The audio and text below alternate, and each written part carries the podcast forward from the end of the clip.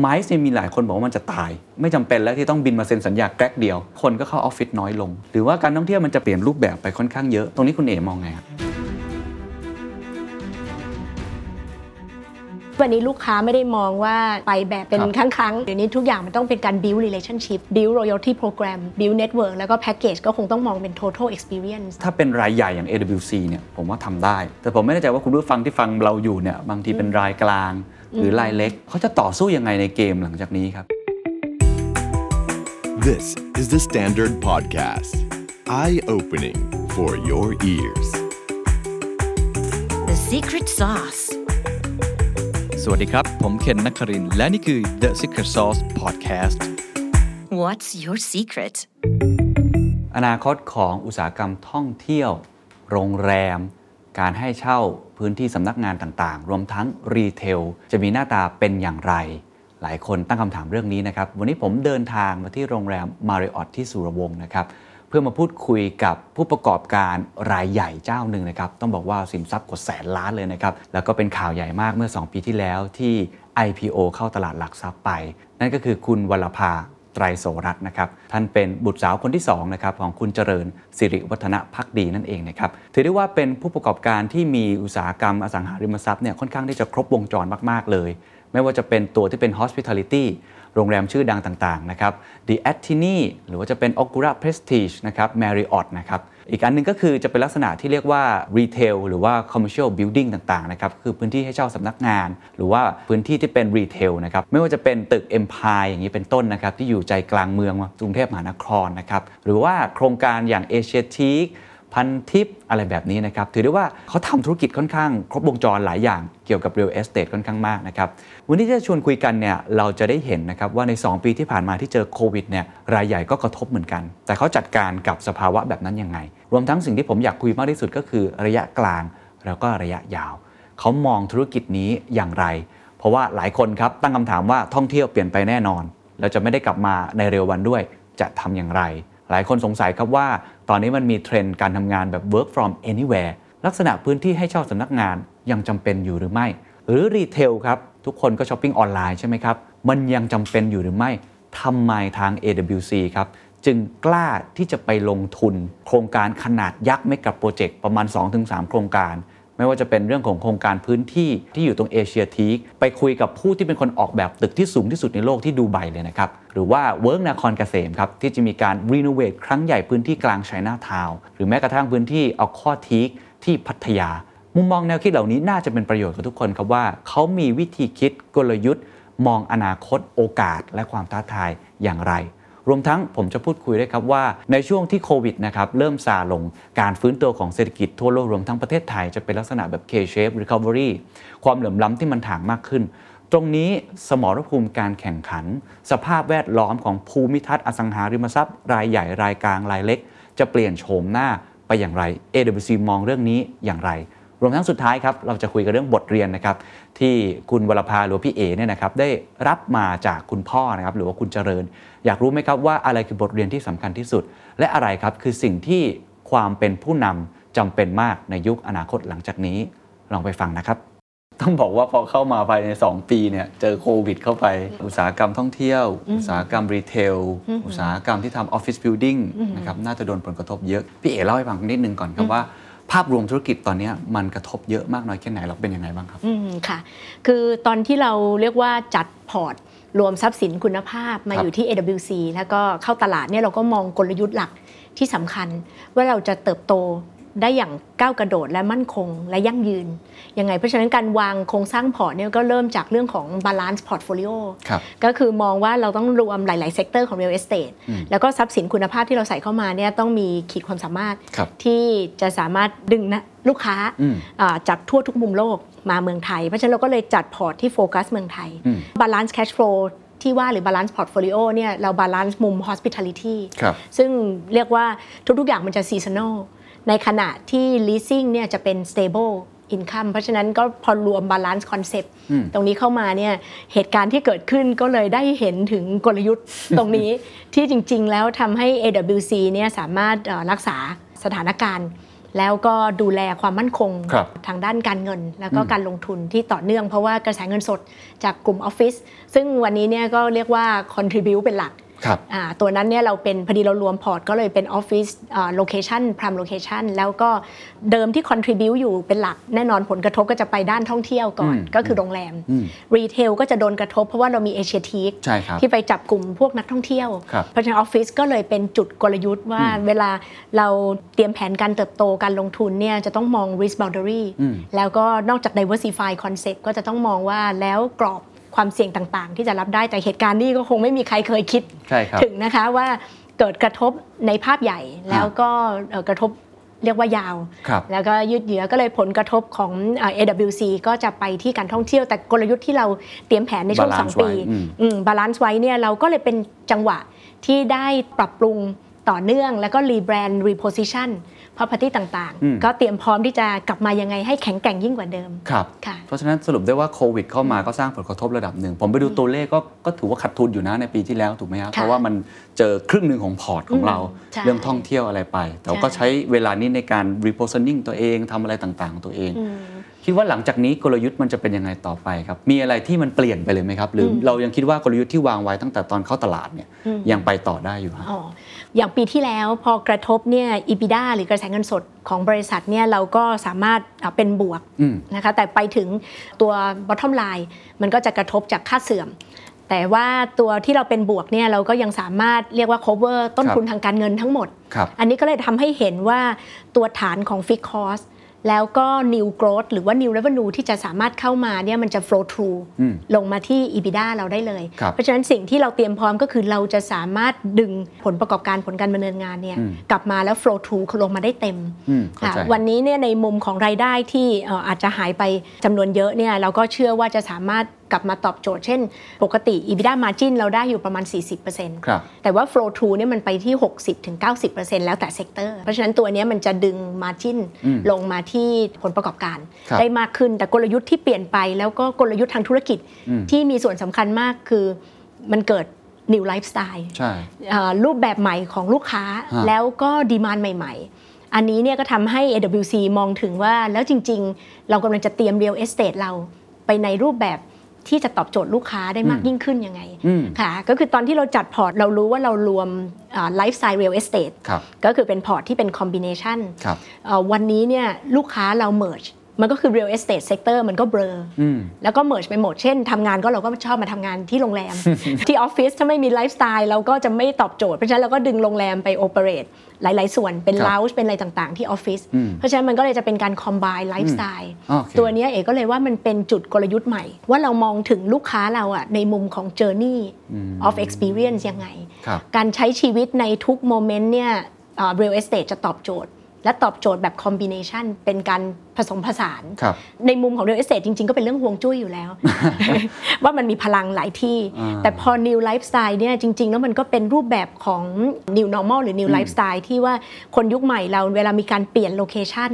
มันจะเพิ่มพลังคนละแบบอืมแล้วมันเกิดเอ่อแรงบันดาลใจครับเกิดเรื่องของการสร้างสรรค์ ที่แตกต่าง เพราะว่าแต่ละที่มันก็เกิดพลังครับเอ่ออันนี้ก็เลยเป็นอีกส่วนหนึ่งที่เวลาเรา develop real estate เนี่ยเรามองถึงแต่ละ location เรามองว่าเราจะตอบโจทย์ประสบการณ์ยังไงอืมจริง ๆ แล้วทั้งหมดเวลาเราพูดว่าเสริมประสบการณ์เนี่คยรับคือการเตรียม space และเตรียมพื้นที่ที่จะตอบโจทย์อืมลูกค้า เพราะฉะนั้น real estate ต่อไปมันก็จะเป็น combine ครับอ๋อคอนเซปต์น่าสนใจครับ เพราะฉะนั้นก่อนที่จะไปถามว่าทาง AWC กำลังจะปรับกลยุทธ์ลงรายละเอียดตรงจุดไหนนะครับ อืมอยากทราบว่าในเชิงระยะกลางแล้วกัน เพราะเมื่อกี้เราคุยระยะสั้นไปแล้วว่าพยายามทำให้พอร์ต balance ทำให้ EBITDA margin อะไรต่างๆเนี่ยพอได้ ผมเข้าใจว่าคงทำให้มัน lean ด้วยอืมเรื่อง fixed cost ต่างๆนะครับ แต่ว่าหลังจากนี้เนี่ยภาพรวมของอุตสาหกรรม real estate อืมซึ่งของฝั่งคุณเอเนี่ยแตะหลายอุตสาหกรรมอืมเราจะค่อนข้างพิเศษกว่าคนอื่นเรามีท่องเที่ยวอืม เรามีเรื่องของโรงแรมอืมที่มีไมซ์อืมใช่ไหมครับแล้วเราก็มีรีเทลอืมซึ่งมันมันเลยเกี่ยวข้องกันหมดเลย ผมอยากทราบภาพมุมมองคุณเอก่อนนะครับ ว่ามองอนาคตประมาณสามอุตสาหกรรมเนี้ยซึ่งเราทำมารองรับด้วย real estate ทั้งหมดเนี่ยอืมมันเปลี่ยนไปแค่ไหนอะไรคือเทรนด์ที่เรามองเห็นบ้างครับ คือวันนี้เนี่ยเวลาเราจะสร้างแต่ละ location เนี่ยมันจะไม่ใช่แค่มองเป็นแต่ละ sector ละ มันก็เลยต้องสร้าง destination อ๋อแล้วมันก็จะต้องสร้างเป็น integrated experience ที่จะตอบโจทย์ลูกค้าครับแล้วก็ลูกค้าวันนี้ไปอยู่ในแต่ละ location เขาจะมองหาประสบการณ์ที่เอ่อตอบโจทย์ใน หลากหลายมิติครับเช่นวันนี้เราก็จะมีลูกค้ากลุ่มใหม่ที่เรียกว่า workation อ่าคือครับลูกค้าชอบมาพัก ตอนนี้เนี่ยจากเดิมที่อาจจะมีลูกค้า long stay อืมอยู่ประมาณแบบ2-3%เดี๋ยวนี้เป็น 20 กว่าเปอร์เซ็นต์อืมแล้วก็น่าจะมีแนวโน้มที่เทรนด์ของเรียกว่า new work lifestyle เนี่ยครับมันก็จะเปลี่ยนที่จะมีความ flexible ขึ้นอืมมันก็จะทำให้ตอบโจทย์เรื่องของอารูปแบบ การใช้ชีวิตอืมอ่าเพราะฉะนั้นวันนี้ถ้าพูดถึงโมเดลที่เรามีอยู่อ่าเรามีบางโรงแรมที่เรามีอ่าห้องที่เป็น long stay อย่างอย่างที่นี่อืมแมรอสุรวงศ์เราก็จะมีห้องที่เป็น two three bedroom ครับอันเนี้ยก็จะตอบโจทย์ลูกค้าที่อยากจะเปลี่ยนบรรยากาศการใช้ชีวิต แล้วก็มา enjoy เอ่อ facility แล้วก็ทั้ง wellness program ทั้งหลาย ครับทั้งสปาสระว่ายน้ำอะไรทั้งหลาย มันก็จะเป็น new concept of lifestyle ที่ตอบโจทย์ อืมในขณะที่วันนี้ออฟฟิศก็จะมีทั้ง Service Office อืม ที่ขยายแล้วก็มีทั้งลูกค้าที่เคยอยู่ Service Office ก็จะย้ายอยากย้ายออกมา อืม แล้วเราก็เพิ่มเรื่องของ F&B destination เพิ่ม lobby lounge ในตึกออฟฟิศมันก็จะเป็นการ combine lifestyle ที่จะ enjoy การใช้ชีวิต เช่น ไม่ต้องไปนั่งประชุมในห้องแล้วอืมต่อไปนั่งประชุมตามออฟฟิศตาม space ต่างๆ private dining room อะทั้งหลายที่มันครับจะเป็น facility ที่ตอบโจทย์ หรือว่ารีเทลตอนนี้เราก็จะเข้าไปพูดถึงการมี lounge มี space ที่สร้าง attraction ครับทั้งหมดเป็น activity based อืม experience อืมอืมคือ เหตุผลอะไรที่ทำไมคนต้องอยากออกมาอืมแล้วเหตุผลอะไรที่จะไม่อยู่ที่หน้าจอแต่ว่าอยากจะมาใช้เวลาด้วยกันอืมอันนี้ก็จะเป็นคอนเซปต์ของ retail รูปแบบใหม่อืมแล้วพอเวลาเราสร้าง destination หรือครับโครงการใหม่ๆเนี่ยมันจะเป็น combination ครับของประสบการณ์ ผมฟังดูแล้วถ้าจะสรุปก็คือมัน blend กันจริง ๆ แหละอืมคือค่ะคนปกติคนมาเที่ยวก็เที่ยวเลยอ่าแต่นี้ต้องทำงานไปด้วย อีกอย่างหนึ่งเป็นออฟฟิศปกติไปทำงานก็ทำงานเลยอืมตอนนี้ก็ต้องมีเลาจ์มีอะไรที่เป็นไลฟ์สไตล์มากขึ้นอืมส่วน retail ก็จะเน้นเรื่อง experience มากขึ้นแต่ขอเจาะทีละอันซึ่งผมคิดว่ามันมีความท้าทายที่มันมีคำพูดว่ามันจะเปลี่ยนค่อนข้างเยอะ ยกตัวอย่างเช่นการท่องเที่ยวกลุ่ม MICE เนี่ยมีหลายคนบอกว่ามันจะตาย ไม่จำเป็นแล้วที่ต้องบินมาเซ็นสัญญาแกรกเดียว เรา Zoom call กันได้ หรือว่าการท่องเที่ยวมันจะแปรเปลี่ยนรูปแบบไปค่อนข้างเยอะเพราะฉะนั้น supply ที่มีอยู่ในตลาดอะอาจจะล้นหรือเปล่า ตรงนี้คุณเอ๋มองไงครับคือจริง ๆ แล้วเราก็ยังเป็นเรื่อง relationship เป็นเรื่องสำคัญ networking อ่าเป็นเรื่องสำคัญ แล้วสิ่งที่การมี space แล้วก็ต้องได้คุยได้เจอเนี่ยครับมันจะแตกต่างจาก เอ่อเรื่องของออนไลน์เวอร์ชันครับนิดหนึ่งออนไลน์เนี่ยก็น่าจะต้องเป็นตัวที่เข้ามาแทน meeting บางส่วนอืมแต่ถ้าจะเป็นเรื่องของการ build relationship และ network เนี่ยยังไงก็คงต้องมีสถานที่มาตอบโจทย์อืมก็เลยโมเดล MICE ที่มีการคุยกับ global partner ด้วยนะคะครับก็มีการพูดถึงว่าจริงๆ MICE ต่อไปมันจะเป็น combination ก็คือการจัดไมซ์ในสถานที่แต่ละที่เนี่ยมันจะเชื่อมกันอีก จะไม่ใช่แค่บอกว่าแต่ละที่ก็แยก คนละเรื่องครับมันก็จะเป็น combination ของ omni experience ในมุมของไมซ์แล้วการมีไมซ์เนี่ยจริง ๆ แล้ววัตถุประสงค์หลักคือ social networking อ๋อครับมันจะไม่ค่อยไปตอบประเด็นเรื่องของ knowledge sharing หรือว่าเรื่องอะไรตรงนั้น ซึ่งครับจริง ๆ แล้วอันนั้นมันจะเป็นเหมือนกับส่วนประกอบของ objective ถ้าคุณเอมองมองว่าไมซ์ยังไม่ตายเอกมองว่าไมซ์เนี่ยยังมีเป็นรูปแบบใหม่อืมแล้วเอกก็แต่ว่ามองว่าไมซ์จะกลับมาช้าสุดอ่า ถ้าเป็น global mice นะครัคะบครับแต่ว่าถ้าเป็น domestic mice เราเห็นเรียกว่า pick up ดีมากอืม Q3 Q4 ปีที่แล้วเนี่ยทุกๆ property นี่ happy แล้วก็ enjoy ได้เห็น team building ครับได้เห็นเอ่อ wedding ทั้งหลายที่ทุกคนก็ครับเรียกว่าเอ่อผ่านช่วงเวลาแล้วก็ก็เลยกิจกรรมต่างๆเนี่ยอืมยัง มี domestic mice กลับมา ครับเยอะมากแล้วกำลังไปได้ดีก่อนช่วงต้นปีนี้ ครับ แล้วเอกก็เชื่อว่า domestic ไม้ยังคงกลับมาถ้าเกิดสถานการณ์เราอยู่ภายใต้ที่อืมความเสี่ยงที่ควบคุมได้ ครับ ก็จะไปถึง global mice ครับ ที่จะกลับมาช้าสุด เพราะฉะนั้นกลุ่มที่น่าจะกลับมาก่อน ก็น่าจะเป็นกลุ่มที่เป็นมาเพราะว่ามี business purpose อืม ทั้งหลายหรือว่าจะต้องมาดีลต้องมาติดต่อหรือมาเอ่อด้วยความจำเป็นที่ที่จะต้องตอบโจทย์ครับ อ่าหน้าที่ งานทั้งหลาย แต่กลุ่ม leisure จะตามมาอืมกลุ่ม leisure เนี่ยคงจะต้องตามจากกลุ่มอ่า business เช่นวันนี้ที่ sandbox ที่ครับภูเก็ตเราก็จะเห็นว่ากลุ่มที่เข้ามานี่คือกลุ่มที่จะกลับมาอยากเข้ามาที่กรุงเทพอืมแล้วก็มา sandbox ก็คือมากกว่า 50%นี่มาอยู่ quarantine อยู่ 14 วันครับแล้วก็ enjoy beach destination ต่างๆ แล้วก็กลับมากรุงเทพครับก็เลยกลุ่มนี้คงมาก่อน กลุ่ม leisure เนี่ยถ้าไม่จำเป็นแล้วทุกอย่างอาจจะยังไม่ตอบโจทย์ หรือถ้ายังมีเรื่องข้อจำกัด quarantine ทั้งหลายเนี่ยกลุ่ม leisure คงจะตามอืมมาทีหลังหลังจากทุกอย่างตอบโจทย์ leisure experience ครับแล้วก็มาที่กลุ่มเอ่อ global MICE ที่ครับน่าจะยาว ก็เลยถ้าถ้าพูดถึงวันนี้มันมี demand ใหม่ ตอนนี้เราหลาย ๆ องค์กรเราก็จะมีการ adjust เรื่อง work anywhere ครับตรงนี้ก็เลยทำให้ workation กับโมเดลของ long stay เนี่ยอืมตอบโจทย์ ดีมานนี้ที่โตขึ้น แล้วอย่างใช่ไหม long stay กับ workation นี่มันตอบโจทย์จนถึงขั้นว่าทดแทน leisure แบบเดิมๆ ได้ไหมครับ หรือมันเป็นแค่ตัวเลือกหนึ่งเฉยๆ หรือว่าในมุมที่คนคุยกันเยอะว่า แล้วการท่องเที่ยวในอนาคตอืมที่มันจะกลับมาเนี่ยมันจะเปลี่ยนแปลงรูปแบบไปยังไงตรงนี้คุณเอมองไหมครับจริง ๆ แล้วถือว่ามันเป็นรูปแบบใหม่ที่ตอบโจทย์นะคะ เพราะว่า workation หรือ long stay ที่ทั้งใช้ชีวิตและทำงานไปด้วยเนี่ยก่อนหน้านี้ไม่เคยอยู่ในรูปแบบนี้ถ้าไม่ใช่ได้เกิด disrupt ใช่ครับ new lifestyle ขึ้นมาอืมเพราะฉะนั้นตรงเนี้ยก็เลยเป็น demand ใหม่ที่เอมอง แต่ demand เนี้ยมาช่วยและเป็น quality demand อืมที่มาช่วยทดแทน demand เดิมอืม ที่อาจจะยังไม่ได้ต้องใช้เวลาอ่าครับต้องใช้เวลากว่าจะกลับมาครับเพราะฉะนั้นมันจะเป็นการ balance ของ new quality demand อืมที่จะเติมเต็มแล้วจุดที่ดีมากเลยคืออาเมืองไทยเราตอบโจทย์ครับแล้วเมืองไทยเรามีจุดแข็งถ้าเทียบกับทั่วโลก ที่จะตอบโจทย์ demand เนี้ยเวลาเรามองเรื่องของภาคบริการหรือ hospitality เนี่ยครับเรามองเป็น global platform อืม เมืองไทยเราเนี่ยมีจุดแข็งมากมาย ไม่ว่าจะเป็นเรื่องเสน่ห์ของสถานที่ต่างๆครับมีธรรมชาติมี service mind แล้วก็มีรอยยิ้มของคนไทยเราที่จริง ๆ แล้วทุกคนอยากมาอ่าตรงนี้เนี่ยเป็นไลฟ์สไตล์ที่ตอบโจทย์ในขณะที่เราเนี่ยมี attractive cost structure มาก เพราะว่าrate ของโรงแรมเราหรืออัตราออฟฟิศอัตราค่าเช่าทั้งหลายเนี่ยยังต่ำมากอืมเทียบกับเมืองหลักๆ ทั่วโลก เมืองไทยเราเลยน่าจะ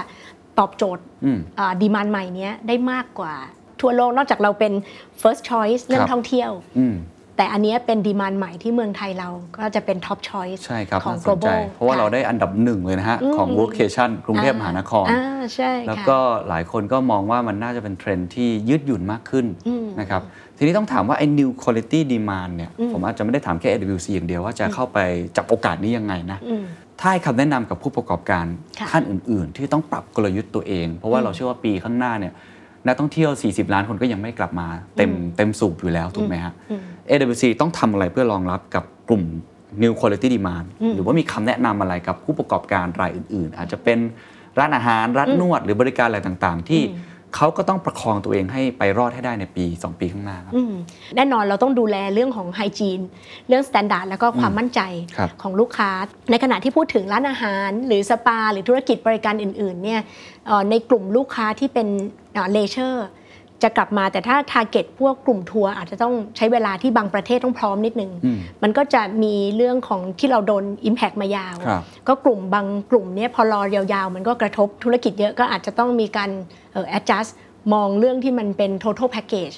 มองเรื่องที่เป็น total experience ของลูกค้า ที่วันนี้ลูกค้าไม่ได้มองว่าเอ่อไปแบบ ช็อตๆ เป็นครับครั้งอืมๆหรือลูกค้า leisure ที่เข้ามาแล้วไม่ได้มี network เดี๋ยวนี้ทุกอย่างมันต้องเป็นการ build relationship ครับ build loyalty program อืม build network แล้วก็ package ก็คงต้องมองเป็น total experience ก่อนหน้านี้ก็ยังมีการคุยเรื่อง wellness program ในโรงแรมครับว่าแล้วลูกค้าเนี่ยจะดูแลโปรแกรมเรื่อง wellness ด้วยไหม ดูแลเรื่องไปถึงอาหารสุขภาพอืมอืมแล้วสมมุติว่ามาเนี่ยแทนที่จะ enjoy lifestyle เนี่ยจะมีโปรแกรมที่จะตอบโจทย์เรื่องของการดูแล well being ทั้งหมดครับ ให้ลูกค้า เพราะฉะนั้นมันจะกลายเป็น integrated lifestyle experience ไปหมด โอ้ผู้ประกอบการต้องปรับตัวเยอะเหมือนกันเนาะอ่าคือต้องมองดีหนึ่งดีมองดีมาให้ออกอืมเพราะเมื่อกี้พี่เอกจะพูดบ่อยมาก อันนี้มาเร็ว อันนี้มากลาง อันนั้นยังไม่มา เวลาเราทำธุรกิจแต่ละอันเราก็ต้องมองให้ออกอ่าพอมองออกเสร็จปุ๊บเราก็ต้องมาปรับตัวอีกว่า หลังจากนี้มาเขาจะไม่มาแค่พักโรงแรมอย่างเดียวแล้วมันจะต้องเป็น total experience อันนี้ก็แล้วแต่กลุ่มว่าเราจะเจาะกลุ่มไหนใช่อันนี้ก็อยู่ที่ positioning ของโรงแรมของเราอะไรต่างๆค่ะมันก็เลยเป็นความทำให้พี่เอ๋มั่นใจหรือเปล่าครับ ที่ลงทุนผมเห็นเมกะโปรเจกต์ตรงเอเชียทีคอืมอืมที่ได้ผู้ออกแบบตึกที่ทำในดูไบตึกสูงที่สุดในโลกอืมค่ะมาลงทุนตรงนั้นเล่าเมกะโปรเจกต์อันนั้นให้ฟังหน่อยทำไมถึงมั่นใจ ผมเห็นมีหลาย chain โรงแรมอยู่ในนั้น แล้วก็ดูเป็นโครงการที่ใหญ่มากเลยอะหลายคนมองว่าโอ้โหมัน เป็นการลงทุนที่มองโลกในแง่ดีเกินไปหรือเปล่าอะไรอย่างเงี้ยครับคิดยังไงครับค่ะ เรามองถึงประเทศที่มีจุดแข็งครับเรามองถึงเรามีสิ่งที่ตอบโจทย์ในกลไกของเอ่อ real estate แต่ประเทศไทยยังไม่มี destination ครับริมแม่น้ำที่เป็น combination concept ตรงเอเชียทีกเนี่ยเราเลยเพิ่มการตอบโจทย์ที่มีทั้งทุกอย่างของ lifestyle real estate เนี่ยเข้ามาเป็น integrated model อืมตอบโจทย์ที่เอเชียทีสิ่งที่เรามองเนี่ยนอกจากสร้าง destination ต่างๆ ให้ประเทศเพิ่มขีดการแข่งขันอืมแม่เหล็กเพิ่มใช่แม่เหล็กใหม่แม่เหล็ก เพราะว่าประเทศไทยเราเนี่ยนอกจากเราเป็น first first choice เป็นครับ first city ยิ่งแบงคอกฮะเราก็เป็นเรียกว่าอยู่ในใจของทุกคนที่อยากเดินทางเข้ามา แต่ต่อไปที่จะเดินทางเข้ามาอาจจะไม่ใช่เข้ามาแค่เที่ยวแล้วนอกจากนัดประชุมนัดทำงานมาเจอกันที่กรุงเทพไหมหรืออะไรต่างๆ หรือว่าที่ประเทศกำลังจะมีนโยบายที่จะตอบโจทย์เรื่องของต่างชาติอืมทั้งหลายเนี่ยมันก็จะยิ่งตอบโจทย์ให้เมืองไทยครับเป็นจุดหมายปลายทางเป็นเซ็นเตอร์ ของภูมิภาคอืมมากขึ้นโปรเจกต์ที่เป็น destination แบบเนี้ยมันก็จะยิ่งสร้างให้เมืองไทยเรามีจุดแข็งอืมอืมแล้วก็เพิ่มคุณค่า อันนี้เราก็มองถึง AWC ว่าเราเชื่อมั่นในเรื่อง building a better future อืมเพราะฉะนั้นโครงการอะไรทั้งหลายที่เราคิดเนี่ยนอกจากมองกลยุทธ์ มองจุดแข็งครับและเราจะต้องมองเรื่องของ market demand คราวนี้มาในมุมว่าแล้ว demand อยู่ตรงไหน แล้วเราเชื่อมั่นว่าจริง ๆ แล้วเราสร้างโครงการเนี้ย เราจะตอบโจทย์และดึง demand ได้หรือเปล่า วันนี้เวลาเราทำโครงการเนี่ยเราดูไปถึงเอ่อ global demand ครับในช่วงที่โดนกระทบโควิด global demand เราหายไปนิดนึงใช่ครับแต่เรามี domestic demand ที่หล่อเลี้ยงดูแลกัน แต่ global demand เนี่ยจะทำให้ดึงรายได้เข้ามาประเทศ โครงการแบบนี้ก็จะทำให้ประเทศเนี่ย ตอบโจทย์เวลาเราสร้างคิดถึง iconic landmark เนี่ยนอกจากเราจะมีไฮไลท์ให้กับเอ่อริมแม่น้ำไฮไลท์ให้กรุงเทพเหมือนที่เราก็เพิ่งมีเรือสิริมหรรณพครับอ่าไปจอดที่เอเชียทีคตรงนี้ก็จะเป็น landmark ริมแม่น้ำเจ้าพระยาก็เลยโปรเจกต์เนี้ย สร้างจุดแข็งสร้าง magnet อืมสร้างรายได้แล้วก็ดึง demand เพราะว่า demand เนี่ยมันจะตอบโจทย์ว่านอกจากประเทศไทยครับตอบโจทย์แล้วเราเอาแบรนด์ระดับท็อปของโลก เข้ามาร่วมผนึกกำลังอืมก็เลย concept ของ AWC เวลาเรามอง building a better future เนี่ยเรามองถึงคุณค่าองค์รวมครับแล้วกลไกที่จะสร้างคุณค่าองค์รวมได้เนี่ยเราจะเน้นเรื่อง partnership การที่เราได้รวมพลังกับพันธมิตร ทั้งหลายเนี่ยคือการรวมความแข็งแกร่งมารวมอยู่ด้วยกันอืมแล้วเราจะยิ่งตอบโจทย์ลูกค้า ให้ตรงและมากยิ่งขึ้นอืมเพราะฉะนั้นการที่เราดึง global partner มาเนี่ยเราดึงลูกค้าจากทั่วโลกมาอืมและ global partner ตอนนี้เนี่ยมีลูกค้า 300 กว่าล้าน members อยู่แล้วใน network เพราะฉะนั้นพอเรามีโปรแกรมที่ไหนเนี่ย global partner เราก็ launch โปรแกรมออกไปก็สามารถดึงลูกค้าครับมาได้ทันที เพราะฉะนั้นเรื่องของที่เราจะมี Ritz-Carlton Reserve มี branded residence ที่เป็นโมเดลที่ตอบโจทย์กลุ่มลูกค้า new demand ครับแล้วก็มีเอ่อ JW Marriott Marquis ที่จะตอบโจทย์เรื่องของคอนเซปต์ ของเอ่อ networking ทั้งหลายก็มี autograph ก็เลยมีแบรนด์ที่เป็น global brand อืมระดับท็อปมารวมอยู่ในขณะที่รีเทลเนี่ยเอเชียทีกเนี่ยเป็น unique shopping destination ครับนะคะเราก็ได้คอนเซปต์ของเอเชียทีกแต่สิ่งที่เราต้อง adjust ก็คือ และอะไรที่จะตอบโจทย์ domestic demand ด้วยที่เป็นสิ่งที่เราเพิ่มแล้ว reposition เข้าไปที่เอเชียทีกอ่าครับอ่าแล้วเราก็ใส่ attraction เข้าไปตอนนี้เราก็คุยกับเอ่อ global partner อีกเอ่อบางส่วนที่จะเพิ่ม attraction เข้าไปที่จะตอบโจทย์ให้เมืองไทยเรา ยิ่งดึงดูดลูกค้าจากทั่วโลกครับอ่าไม่ต้องไปที่อ่าประเทศหรือเมืองอื่น เพราะว่ากรุงเทพนอกจากสนุกแล้วมีความหลากหลายที่ offer อยู่ ก็ยังมี attraction ระดับโลกที่มารวมอยู่ด้วยก็เลยเป็น attraction แล้วก็ activity based space แล้วเราก็ดึงเรื่องของธรรมชาติ แล้วก็จริง ๆ แล้วการพัฒนาที่ยั่งยืนเนี่ครัยบจะเป็นโมเดลที่โครงการของ AWC เราก็จะ lift new benchmark ตรงนี้ไปร่วมกับพาร์ทเนอร์ต่างๆ ก็เลยเราเชื่อมั่นว่าตรงนี้นอกจากแข็งแกร่งดึง demand ด้วยเนี่ยก็จะยิ่งตอบโจทย์ประเทศไทย ฟังดูเมื่อกี้กลยุทธ์อย่างหนึ่งที่ผมรู้สึกว่าที่ AWC ใช้มาตลอดก็คือการ partnership กับ global partner อะแน่นอนเรามี partner ที่ดีใหญ่ เราก็ดึงดูดคนที่เป็นแฟนๆเขาอยู่แล้ว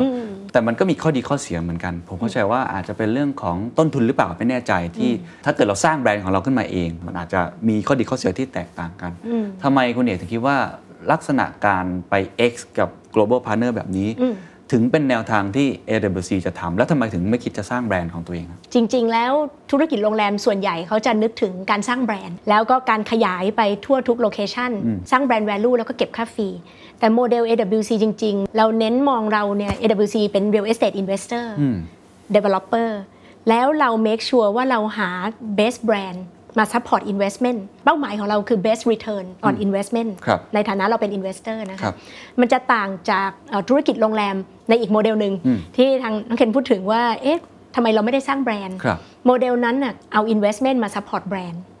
ของเราเอาแบรนด์มา support investment อืมเพราะฉะนั้นในโมเดลนี้เนี่ยเราจะต้องการ make sure ว่าถ้าเราจะวางคอนเซปต์ของโครงการ อะไรคือ best brand ที่จะ match อืมคอนเซปต์ และตอบโจทย์ลูกค้า พอเวลาเราสร้างแบรนด์เนี่ยเราจะต้องไปมอง investment ที่มันตรงกับแบรนด์ อืมเข้าใจครับ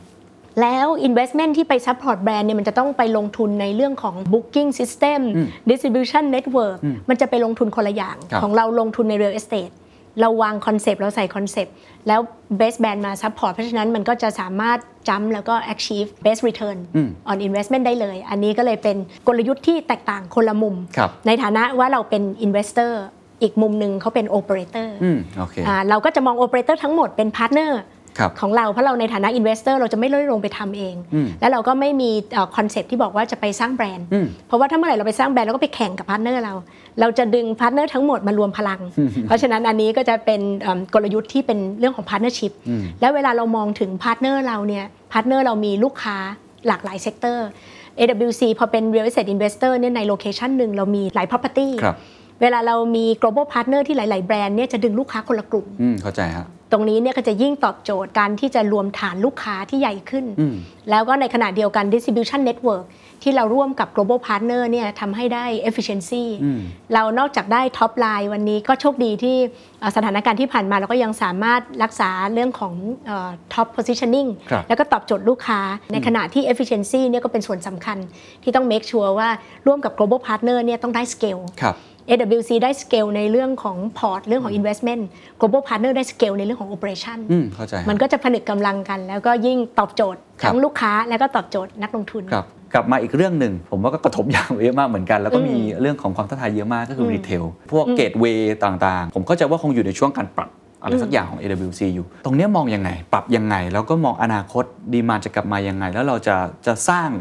ไอ้ไลฟ์สไตล์รูปแบบใหม่เนี่ย เป็นกลยุทธ์แบบไหนฮะเอเชียทีจะเห็นชัด เพราะว่าเอเชียทีเคยมีนักท่องเที่ยวใช่ต่างชาติเนี่ย70-80%ครับแล้วเราก็จะมีคนไทยมาเที่ยวกัน อันนี้ก็เป็นส่วนหนึ่งอืมแต่พอสถานการณ์นี้ปุ๊บก็กระทบผู้เช่าอืมเราก็จะหาวิธีดูแลกัน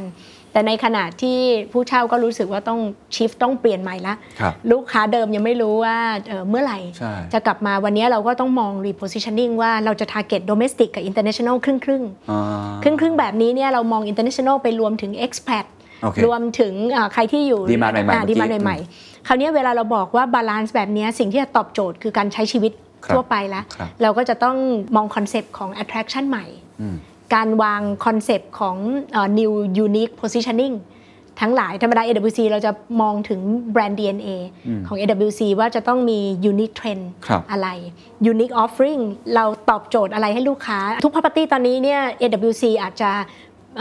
ถือว่าโชคดีว่าเราเตรียมแผน repositioning มาตั้งแต่ตอน IPO ครับพอเรามีการปรับแผนเนี้ยกับผู้เช่าก็มองหาคอนเซปต์อืมแล้วเราก็มองเรื่องจัด tenant mix เพราะฉะนั้นทุก property เรา reposition หมดอืมแต่ในสถานการณ์โควิดเนี่ยครับมันยิ่งทำให้เห็นว่า retail model อะมันโดนเปลี่ยนเนาะเปลี่ยนแล้วครับ ทุกอย่างมันเหมือน set zeroโอ้ใช่ใช่ใช่ไหมคะเพราะว่า magnet ไม่ใช่ magnet ตัวเดิมแล้วถูกครับ magnet ตัวเดิมไม่ได้ดึงลูกค้าแล้ว ว่าเอ่อสมมุติถ้าจะต้องไปซื้อของต้องไปที่ห้างจริงแล้วเป็นฮะ magnet อ่าจริงฮะเพราะฉะนั้นมันลูกคนเล็กเอกจะชวนบอกเขาจะหาของขวัญวันเกิดชวนออกไปห้างบอกไม่เอาเดี๋ยวจะซื้อออนไลน์ก็ใช่ใช่ก็นคือนี้จุดมุ่งหมายในการไปในที่ที่เป็น retail offline มันจะเปลี่ยนมันจะไม่เหมือนเดิมาใช่ เพราะฉะนั้นมันพอมัน set new model แล้ว คราวนี้อะไรคือสิ่งที่ตอบโจทย์ทำไมถึงยังมี reason ว่าจะอยากไป ถูกครับ เพราะฉะนั้นมันคือไปหาประสบการณ์แล้ว ถ้าไปเดินไปนั่งทำไปกิจกรรม อย่างน้องเคนไปอ่าเล่นสเก็ต คือมันต้องมี activity เข้าใจคราวนี้คอนเซปต์ของทุก property เราก็คือใส่ activity base โอเคเข้าใจ experience เข้าไปหมด โซนนี้เราจะมีพื้นที่ให้อ่าลูกค้าเรามา enjoy ด้วยกันยังไงอืม ทุกอย่างมันถ้าจะออกไปก็คือไปเจอเพื่อนหรือว่าไปกับเข้าใจครอบครัวอืมอืมเพราะฉะนั้นมันต้องมี space ให้เขาไม่ใช่เดินอย่างเดียวแล้วครับช็อปอย่างเดียวซึ่งไม่ใช่แล้วโอเคทำแล้วไมพื้นที่ถึอยาช้อปไปปิ้งใช้ก็จะลดลงสิครับใช่ไหมเอ่อแต่ว่ามันก็จะเป็น new model โอเค new concept แล้วก็เอ่อแต่ก่อนร้านใหญ่ ๆ ต่อไปมันจะต้องร้านเล็กลงอืมแล้วมาตอบโจทย์ประสบการณ์และ space ด้วยกัน ถือด้วยว่าเป็นการ set zero new retail เหมือนกันนะฮะ ไม่เหมือนเดิมเลยเนาะเป็นการใช้ experience นำ activity base ใช่ ซึ่งน่าสนใจมากนะฮะอืม ทีนี้ผมเห็นมีอีกรู้สึกจาก2โครงการใช่ไหมครับ ที่เน้นด้านนี้มากๆ อย่างที่พัทยาเองอ่ามี Aquatique อ่าถูกไหมฮะค่ะ หรือว่าเวิ้งนครเกษมอืมหลายคนก็เห็นตอนที่ประมูลที่ดินอะไรกันอืมที่แบบโอ้โหมันเป็นเวิ้งเก่าแก่มากอืมจะเปลี่ยนแปลงไปอย่างไรอืมก็มีทั้งด้านที่สนับสนุนกับอีกด้านหนึ่งก็กังวลเล็กน้อยว่าจะเปลี่ยนไปยังไงอืมอันนี้ลองเล่าสัก 2 โครงการให้ฟัง ผมว่าน่าจะเป็นตัวอย่างของ new concept แบบค่ะ retail แบบใหม่ให้ฟังครับ ใช่เวิ้งเนี่ยพอเรามองถึงเรียกว่าเป็นที่ประวัติศาสตร์ครับมีคุณค่าแล้วก็เป็นจุดเริ่มต้นของความรุ่งเรือง แล้วก็เรียกว่ามี demand ที่แพ็คอยู่ตรงนั้น เราจะสร้างโครงการที่ตอบโจทย์ คุณค่าองค์รวมยังไงอืมทำยังไงให้ชุมชนโดยรอบเนี่ยได้มีส่วนร่วมที่จะได้เห็นคุณค่าที่ดีขึ้นอืมพอเราเรามาจาก building a better future concept ในทุกครับโครงการเนี่ยเราก็จะมองไปถึง stakeholders ทั้งหมดครับเราจะเปิดพื้นที่ใหญ่ เรียกว่าโปรเจกต์มูลค่าสูง แต่ใช่ว่าครับเราจะเปิดลานขนาดใหญ่ ให้เป็น center ของไชน่าทาวอ๋อสามารถจัด festival มีงานเทศกาลไหว้ครับพระจันทร์หรืออะไรต่างๆเนี่ยก็จะสามารถมาจัดที่เวิ้งนครเกษมครับมีที่จอดรถขนาดใหญ่ที่ต่อไปไม่ต้องแออัดหาที่จอดรถลำบากก็จะตอบโจทย์อืมมีเอ่อตอบโจทย์ไลฟ์สไตล์ทั้งหลาย แล้วเราเอาเรื่องของ hospitality อืมเข้าไปด้วยแล้วก็มี branded residence และ SOHO ครับอันเนี้ยโปรเจกต์เนี้ยมันก็จะสร้าง คุณค่าโดยรวม แล้วก็สร้างศูนย์กลางของไชน่าทาวที่จะตอบโจทย์ทั้งชุมชนโอ้แล้วก็สร้างเอ่อคุณค่าเพิ่มครับให้กับเอ่อพื้นที่ในระยะยาว ถ้าชุมชนมาถามอะครับสมมติชุมชนมีโอกาสมาถาม เพราะว่านั่นก็อยู่เก่าแก่เป็นร้อยปีเหมือนกันเนี่ยอืมเขาถามว่าเขาได้อะไรจากโครงการนี้คนนี้ตอบมาอะไรฮะอันที่หนึ่งโครงการนี้จะสะท้อนคุณค่าประวัติศาสตร์ ศิลปะวัฒนธรรมครับสปิริตของไชน่าทาวอืมกลับมาให้กับทั่วโลก ชุมชนได้อะไรชุมชนได้พื้นที่ของชุมชนที่ครับเป็นพื้นที่ขนาดใหญ่ ชุมชนได้ที่เราสร้าง activity based space ให้กับชุมชนมา enjoy ลดเรื่องของอาปัญหาของวันนี้เนี่ยบางทีที่จอดรถข้างอะไรแถวชัยนาทาวน์ก็ลำบากอืมก็จะได้บรรยากาศตรงนี้แล้วโครงการเราเนี่ยเราก็ target เรื่องของ LEED and WELL ก็จะเป็นส่วนหนึ่งที่จะได้เรียกว่า support ชุมชน ในครับขณะที่ปกติทุกโครงการเราจะมีโปรเจกต์ ที่จะ support เรื่องของอรายได้กลับไปสู่ชุมชน แล้วเราจะมีพื้นที่ที่เวิ้งก็จะมี space เหมือน living room อยู่ในพื้นที่มา enjoy แล้วก็เอาของทั้งหลายเนี่ย เอ่อเป็น product ทั้งหลายมาขายอยู่ใน lounge ครับที่เป็นที่นี่สมมติเวิ้งนครเกษมเพราะว่าที่เอชทีเราก็เปิดครับ Asiatique Heritage เราก็จะเป็นที่ที่ให้ชุมชนเนี่ยสามารถได้มาพบปะลูกๆก็มาอยู่ที่นี่อืมมีพื้นที่ดูแลแล้วก็สามารถอ่าดูแลชุมชนโดยรวมครับก็จะเป็นศูนย์กลางของชุมชนด้วยอืมแล้วก็สร้างชื่อเสียงเพราะว่าก็จะเป็นเซ็นเตอร์ของทัวริสต์อืมเดส i เนชันเพราะว่าถ้าทัวริสต์จะนึกถึงกรุงเทพ ก็ต้องมาย่านชัยนาทาวน์ด้วยอืมเพราะว่านอกจากอาหารทั้งหลายที่อร่อย เราก็จะรวมความอร่อยเข้ามาแล้วเราก็จะสร้างแลนด์มาร์คซึ่งก็จะเป็นเจดีย์ที่จะรวมเอ่อสิ่งศักดิ์สิทธิ์ทุกคนก็จะได้มากราบไหว้แล้วก็ระลึกถึงอืมสิ่งที่บรรพบุรุษได้ร่วมสร้างแล้วก็ได้เป็นคุณค่าครับต่างๆ ที่จะส่งตอบน่าตับตามากนะเอครัอบมา Aquatique นิดนึงได้ครับเชิญครับ Aquatique เนี่ยจะเป็นคอนเซ็ปต์อีกแบบหนึ่งก็คือเรามองถึงฟัน ความสนุกประสบการณ์ที่หลากหลายเพราะว่าอยู่ริมทะเลอืมแล้วเป็นทะเลที่อยู่ใกล้กรุงเทพมากครับโปรเจกต์อควาทิกก็เลยอยู่กลางเมืองที่จะตอบโจทย์ destination อืมและ global destination ที่เราจะ build ที่ Aquatic เนี่ยก็จะรวมแบรนด์ทั้งหลายที่เป็น global brand ครับอย่างเออนอกจาก JW Marriott Marriott Marquis แล้วเรามี Vineyard Collection ซึ่ง Vineyard Collection ที่จะมาที่เอ่อพัทยาเนี่ยก็ถือว่า AWC ก็ภาคภูมิใจที่ได้เป็นส่วนหนึ่งของโครงการแรก ที่ Intercon จะ launch อืม Vignette Collection ก็จะมาที่พัทยา เพราะฉะนั้นก็จะเป็นรวม combination ไปพร้อม ๆ กับ Aquatique Concept อืม Aquatic ก็จะเป็นรีเทลในรูปแบบที่ตอบโจทย์ประสบการณ์ครับที่หลากหลายแล้วก็ดึง attraction ต่างๆ จากทั่วโลกเนี่ยครับมารวม ฟังดูเหมือนหลังจากนี้การทำ retail นี่ผมว่า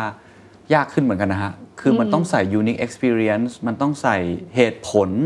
ที่เขาจะมาตรงนี้เป็น activity base มากขึ้น ซึ่งโอ้โหมันก็ท้าทายมาก ขอไปที่อีกอันหนึ่งซึ่งผมคิดว่าค่อนข้างท้าทายมากนะครับ ก็คือ office building อืมแม้ว่าของของพี่เอ๋เนี่ยจะเป็นแบบ empire อะไรต่างๆ ที่เป็นแบบ top ๆของกรุงเทพมหานครค่ะ แต่ว่ากระแส workation เมื่อกี้เราก็คุยกันอ่ามันมันเหมือนจะขัดแย้งกันในที ผมรู้สึกว่าคนก็เข้าออฟฟิศน้อยลง ต้องพูดตามตรงว่า office building หลายที่ร้างนะครับ หายไปครึ่งหนึ่งค่ะผมคุยกับผู้ประกอบการหลายที่ผู้บริหารระดับสูงเนี่ยก็ขายพื้นที่ออกไปครึ่งหนึ่ง เพราะว่าทำให้ตัวเอง lean ขึ้น ยังมองว่า office building ยังมีอนาคตอยู่ใช่ไหมครับน่าสนใจมากเลยอย่างที่น้องเห็นว่าครับวันนี้ office building เนี่ยมันอาจจะมองว่าปีที่แล้วไม่กระทบ แล้วปีนี้และต่อๆไปเป็นยังไงใช่เพราะว่าเทรนด์ของ work everywhere แปลว่ายังต้องการ space ขนาดไหนอืมและ space ลดลงหรือเปล่าใช่แล้วครับ demand อยู่ที่ไหนครับเอ่อในมุมของออฟฟิศเนี่ย AWC มองถึงกลยุทธ์ในระยะยาวที่ผนึกกำลัง สิ่งแรกที่เราจะรีบตอบโจทย์ ลูกค้าก่อนก็คือ offer AWC Infinite Lifestyle เราเอาโรงแรมทั้งหมดเข้าไปเป็น facility ให้กับผู้เช่าอ๋อเหรอฮะใช่ แล้วก็ผู้เช่าของ AWC ทั้งหมดที่อยู่ใน prime location เนี่ยสามารถไป enjoy business center ขับ lounge อ๋อแล้วก็ work anywhere ตอบโจทย์ตัวเนี้ยเป็นกลยุทธ์ว่าตอบโจทย์ไลฟ์สไตล์ให้ผู้เช่า และให้กับพนักงงานทั้งหมดครับของพาร์ทเนอร์เราที่จะสามารถ enjoy ไลฟ์สไตล์ไปกับ AWC โอ้อันนี้เนี่ยเป็นกลยุทธ์ที่เรา merge ก็คือสมมติแล้วก็ผมเป็นคนไปเช่าออฟฟิศอ่าอยู่ที่ Empire สมมติใช่ผมสามารถไปใช้บริการบางใช่อย่าง Facility ของโรงแรมใช่แบบนี้ได้ ใช่ค่ะเข้าใจแล้วอันนี้ก็เลยเป็นรูปแบบของการ combine ครับ Infinite Lifestyle หรือ AWC Infinite Lifestyle เข้าไป แต่คราวนี้มามองในมุมของลูกค้าอืมลูกค้าเนี่ยทำไมยังต้องการ Space ครับถ้าเขามี AWC Infinite Lifestyle หรือแม้กระทั่งออฟฟิศอื่น ๆ ที่เขาอาจจะต้องลดพื้นที่ ครับคราวนี้เราก็มาพูดถึงว่าวันนี้ถ้าเออาจจะแชร์แฟกต์ก่อนครับวันนี้ยังไม่ได้มีตึกของ AWC ที่จะมี Impact จากการกระทบมีไหม เรื่องของครับ New Lifestyle ยังไม่ยังไม่เกิด แต่ว่าเราก็มองมองนะคะอืมมันจะเกิดใช่ไหมแล้วตกลงพื้นที่มันน้อยลงหผู้รือเปเช่าล่ายังไม่ได้ส่งสัญญาณว่าจะยังยังว่าไม่จะยังไม่ถอนมีออกหรือไม่ต่ออะไรอย่างนี้ยังวันนี้เนี่ยจะเป็น early termination ไปเลย เพราะว่าโอเคธุรกิจโดน disrupt อ่าโอเคอันนั้นไม่นับอ่าอ่าใช่แต่วันนี้พอเรามามองเทรนด์ที่เปลี่ยนแปลงก็คือมีลูกค้าย้ายออกมาจาก Service Office เดิมเคยอยู่ปนใน Co-working คือเราจะมีลูกค้าของตึกออฟฟิศเนี่ยเป็น Service Office ครับ แล้วลูกค้าของ Service Office อีกทีเนี่ยมีย้ายออกมาบอกว่าพนักงานถามว่าทำไมต้องไปอยู่ปนเสี่ยงหรือเปล่า อืม ก็เลยเป็น ดีมานก้อนที่สปินออกมาครับจาก Service Office ในขณะที่ Service Office ขยายพื้นที่อ้าวเหรอฮะอ่าเพราะว่ากลายเป็นคนรู้สึกว่าไม่ต้องทำงานในตึกออฟฟิศโลเคชันอื่นฮะเอ๊ะทำไมไม่มาเป็นสมาชิกของ Service Office ในโลเคชันพรามก็โลคือเคความชันต้องการไม่เหมือนกันอ่าบางคนจะย้ายออกบางคนจะมาเข้าอ่าก็แล้วแต่ใช่คราวนี้มาจากไหนก็คือวันนี้จุดที่ AWC วางกลยุทธ์และเป็น prime location เพราะว่า real estate ก็เกี่ยวกับ location ครับก็ prime location ก็ตอบโจทย์อืมพอมี network ของตึก โดยรอบอืมบางทีทุกคนก็ยังอยากจะมาเลือก prime location ครับไม่ว่าจะเป็นเรื่องของเอ่อ register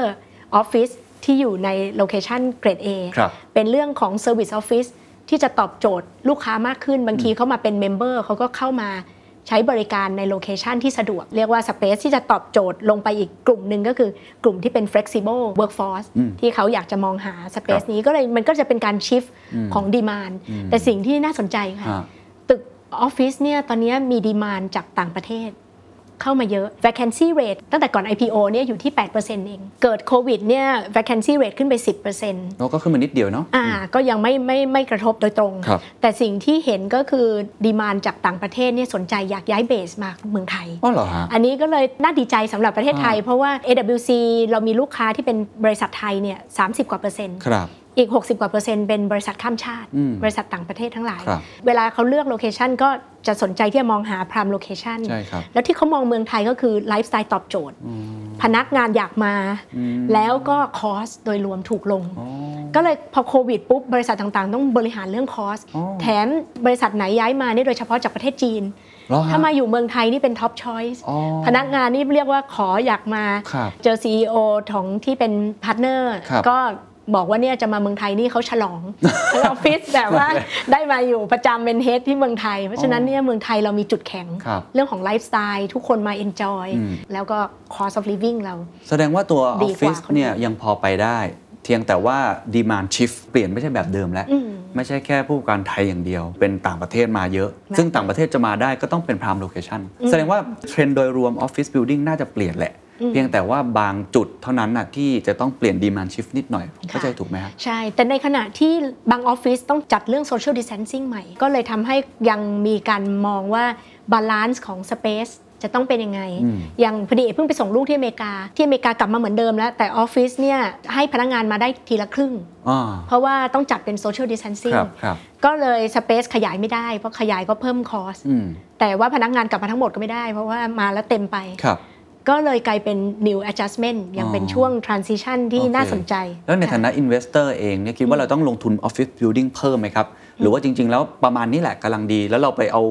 เงินเนี่ยไปลงทุนในพอร์ตอื่น ๆ ในการท่องเที่ยวหรือว่ารีเทลมากกว่า จริง ๆ ในมุมของ real estate เนี่ยเรื่องของ demand take up rate ของออฟฟิศเนี่ยครับมันยังไม่ได้สูงสำหรับ เอ่อเมืองไทยในช่วงที่ผ่านมาฮะฮะเราคงต้องดูความแน่นอน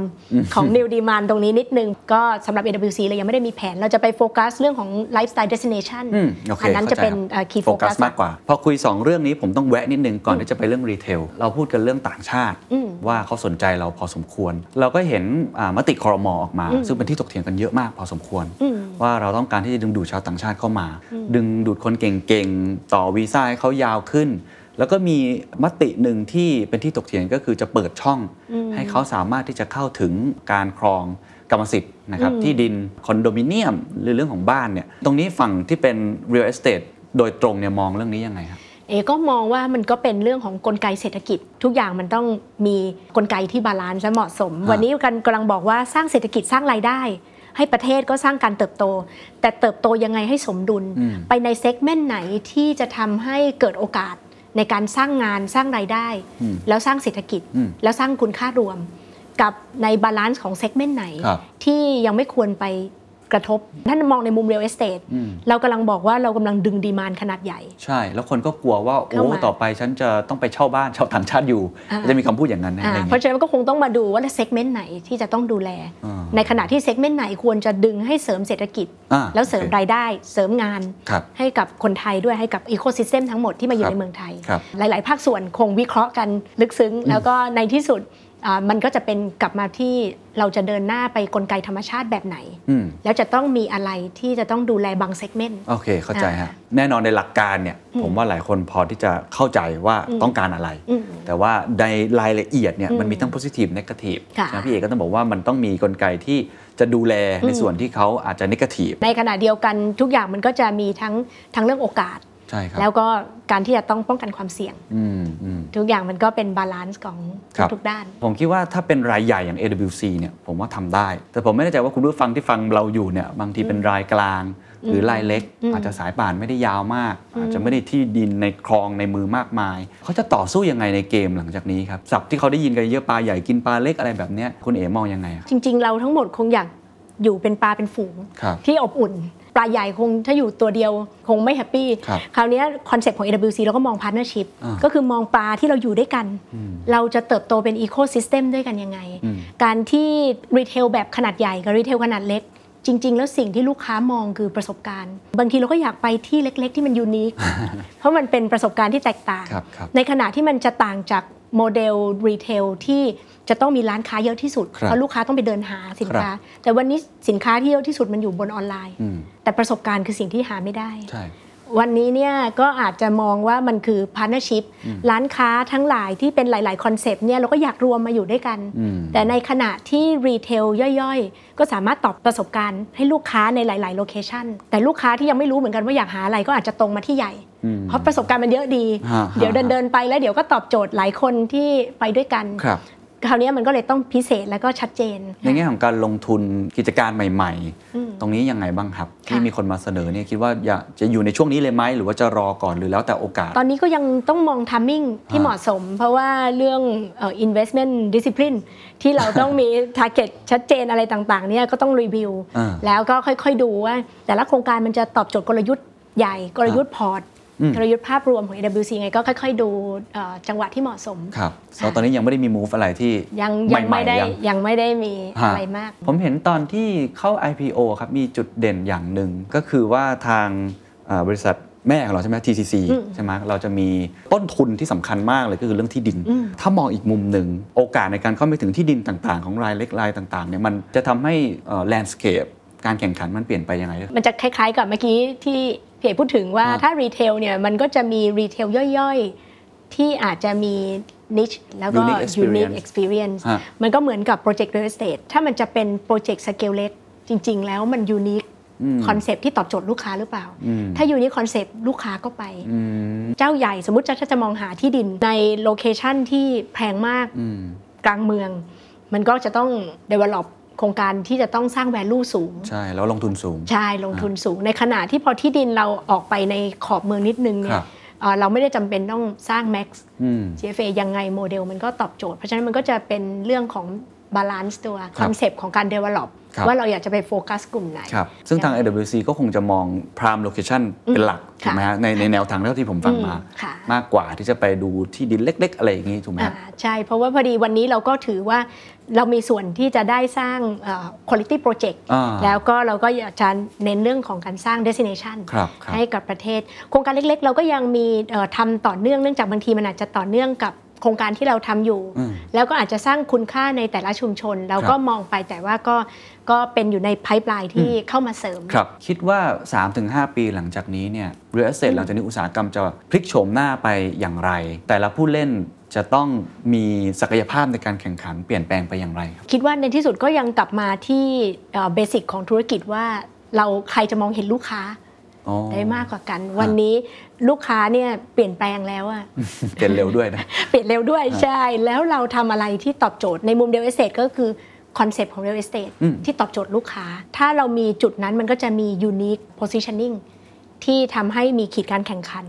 เทียบกับเอ่อ real estate อื่น มันก็เลยมาแข่งกันที่ concept แล้วก็ตอบโจทย์ลูกค้าที่สำคัญ ในฐานะผู้นำครับ ก่อนหน้านี้ทราบมาว่าจริง ๆ พี่เอ๋ก็ไม่ได้คิดว่าจะมาทำ real estate จริงจังนะฮะเออเรียนด้านสถาปัตย์มาอะไรเออต่างๆนะแล้วก็เคยไปทำด้านไอบีมาก่อนด้วยใช่ไหมครับ แต่ในองค์กรที่มีพนักงานหลายพันคน มี stakeholder เยอะเนาะมีทั้ง shareholder มีทั้งสังคม มีทั้งในแง่ของพนักงาน แล้วก็เป็นอ่าบริษัทขนาดใหญ่ที่หลายคนจับตาทั้งโลกเลยอย่างเงี้ยครับ ความยากที่สุดของผู้นำ ที่ชื่อคุณวรภานี่คืออะไรครับ ถ้าบอกว่าท้าทายเหรอคะเอคิดว่าเราจะมองให้เร็วกว่าลูกค้าและตอบโจทย์ลูกค้าอืมได้มากกว่า แล้วสิ่งที่ได้พบใน real estate คือวันนี้เวลาเราคุยกันใน AWC ครับเราจะบอกว่าเราเป็น living creation การที่เราอยู่ใน real estate เนี่ยมันเป็น long term เรียกว่าหลาย generation to come เนี่ยจะมาเป็นส่วนหนึ่งของโครงการเรา เพราะฉะนั้นเรากำลังสร้างสิ่งมีชีวิต เพราะว่า real estate เนี่ยคืออยู่กับชีวิตของลูกค้า แล้วเวลาชีวิตลูกค้าเปลี่ยนแปลงเนี่ย real estate เราต้องเปลี่ยนเปลี่ยนไปให้เร็วเพื่อที่จะตอบโจทย์ลูกค้าครับเพราะฉะนั้นเราก็เลยจะมี cycle ตั้งแต่ตอนเริ่มเนี่ยเราต้องมองหาสปิริตแล้วก็มองหามายจิตวิญญาณของโครงการนี่อยู่ตรงไหนโอ้โห positioning อยู่ตรงไหน แล้วก็มาหาว่าแล้วอะไรที่เป็นใจเป็นหัวใจ อะไรที่จะประทับใจลูกค้า แล้วก็มองไปถึง character ว่าที่นี่จะทำให้ casual หรือว่า simple หรือว่า sophisticated ครับอะไรคือ character ครับแล้วก็ไปที่ style style คือ design contemp modernครับหรือว่าคลาสสิกครับ แล้วก็ไปที่ body ก็คือร่างกาย ว่าแล้วเราจะมี component อะไรที่ตอบโจทย์ แล้วทั้งหมดเนี่ยทุกๆสองปีต้องรีวิว แล้วโครงการเวลาผ่านไปสักประมาณแค่ 3-4 ปีเนี่ยสปิริตมันจะมันจะ fade ครับ จิตวิญญาณมันจะไม่ค่อยตรงกับลูกค้าเราแล้วโอ้เปรียบเทียบได้ดีมากครับ เราก็เลยต้อง ค่อยๆ enhance enrich the spirit of project ทั้งหลายเราแล้วเราถึงจะเติบโตแล้วมีชีวิต และเป็นโครงการที่มีชีวิตอยู่กับลูกค้าของเราโอ้เห็นภาพครับค่ะอ่านี่นี่ก็เลยเป็นความยากที่สุดเนาะสิ่งที่เราต้องจะดูสต้องปิริตโครงการกับสปิริตของลูกค้าใช่แล้วเราจะต้องตอบโจทย์ลูกค้าใช่ครับในแง่ของคนล่ะครับเป็นผู้นำหญิงแบบสไตล์แบบทำงานหนักชกชะเอ๊ะหรือว่าเป็นคนแบบเอมพัตตีจริง ๆ ถ้าให้ลองให้ลองมองตัวเองนี่แล้วเป็นเป็นแบบไหนอะพี่เอกก็มองว่าสิ่งที่สำคัญคือพลัง ของพวกเรา เราดูแลกันยังไง เราเวลาพูดถึงองค์กรเนี่ย building better future ของเราเราจะพูดกันก่อนเลยว่าเราแชร์ value เดียวกัน เรามีเป้าหมายที่เราจะร่วมภาคภูมิใจไปด้วยกันอืมแล้วอันนั้นเนี่ยจะมาจากความรู้สึกที่ภาคภูมิใจจากภายในของพวกเราอืมแล้วมันก็จะต้องดึงออกมาด้วย passion ทำทุกอย่างด้วย passion อืมถ้าเราไม่ happy เราไม่ enjoy เนี่ยมันไม่ใช่ journey ที่เราจะร่วมเดิน เพราะฉะนั้นเนี่ยถ้า passion เราก็จะ enjoy อืม งานหนักเราจะรู้สึกว่ามันสนุก อันนี้นี่คือทุกอย่างมันก็จะ build แสดต่งอว่าเนื่องทำงานหนักเหมือนกันใช่ไหมครับ ทุกอย่างเป็นโอกาส ถ้ามีถ้ามีงานถือว่าโชคดีโอเคแล้วก็ในมุมของแล้วเราจะทำงานด้วยกันยังไงฮะคือการรวมพลัง ว่าแล้วเรามองเห็นเป้าหมายเดียวกัน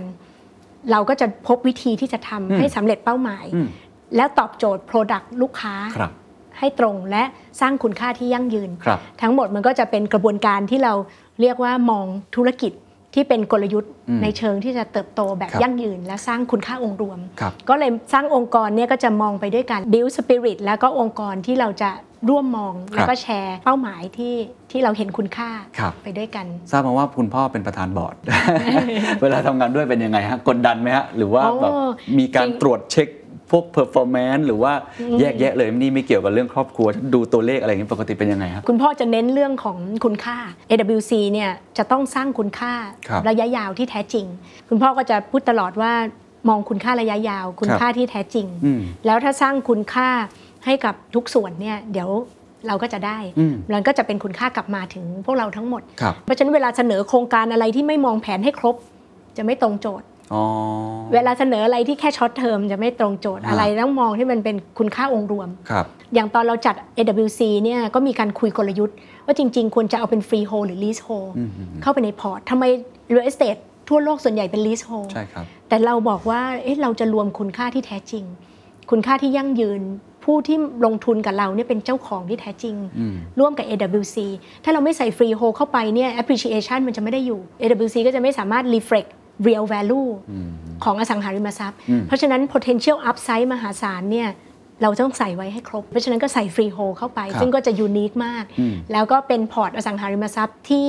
ทำให้เราสามารถเรียกว่ามีความมั่นคงอืมแล้วก็ผ่าน cycle เพราะว่าพอเกิดสถานการณ์อย่างนี้เนี่ยฮะเราเปลี่ยน reposition ได้เลย เราไม่ต้องกลัวว่าสัญญาเช่าจะหมดอืมเราปรับปรุงได้ตลอด เรามองทุกอย่างลองเทอมและสร้าง value ฮะให้กับ all stakeholder ได้หมดครับ คืออย่างอย่างคุณพ่อคุณเจริญเป็นนักธุรกิจที่เป็นต้นแบบคนหนึ่งนะครับที่เส้นทางนี่แบบโอ้โหน่าทึ่งมากนะครับแต่คุณพ่อให้สัมภาษณ์ค่อนข้างน้อย ก็เลยอยากรู้ว่าบทเรียนที่เราได้เรียนอ๋อนะฮะจาก คุณพ่อในฐานะที่เป็นนักธุรกิจก็ได้ครับ หรือเป็นนักบริหารหรือว่าจะเป็นผู้นำก็ได้เนี่ยอะไรที่ยังเอามาปรับใช้เราคิดว่าน่าจะเป็นประโยชน์กับหลาย ๆ ท่านที่ฟัง เวลาทานข้าวตั้งแต่เด็ก ๆ แล้วก็คุณพ่อคุณแม่เวลาทานข้าวกับเรียกว่าเอ่อทานข้าวไปประชุมไปหรือบางทีพบผู้บริหารบางทีฮะก็จะมีแชร์เอกก็จะได้ยินบ่อยฮะๆที่พูดถึงว่าเอ่ออดทนก็จะสำเร็จ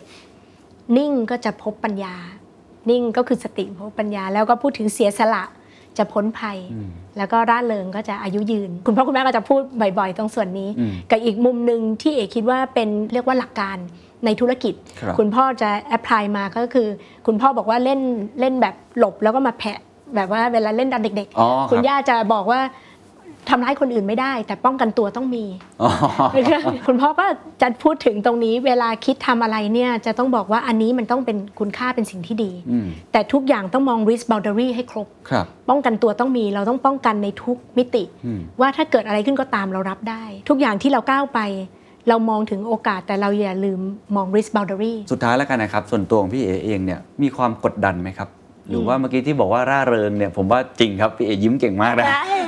แต่จริงๆมีมุมที่เราเครียดไหมอะไรที่เป็นความผิดพลาดที่เราเคยทำแล้วอยากจะแชร์กับท่านเป็นบทเรียนที่ดีให้กับตัวเอง หรืออะไรที่เรากดดัน เอกคิดว่าช่วงเวลา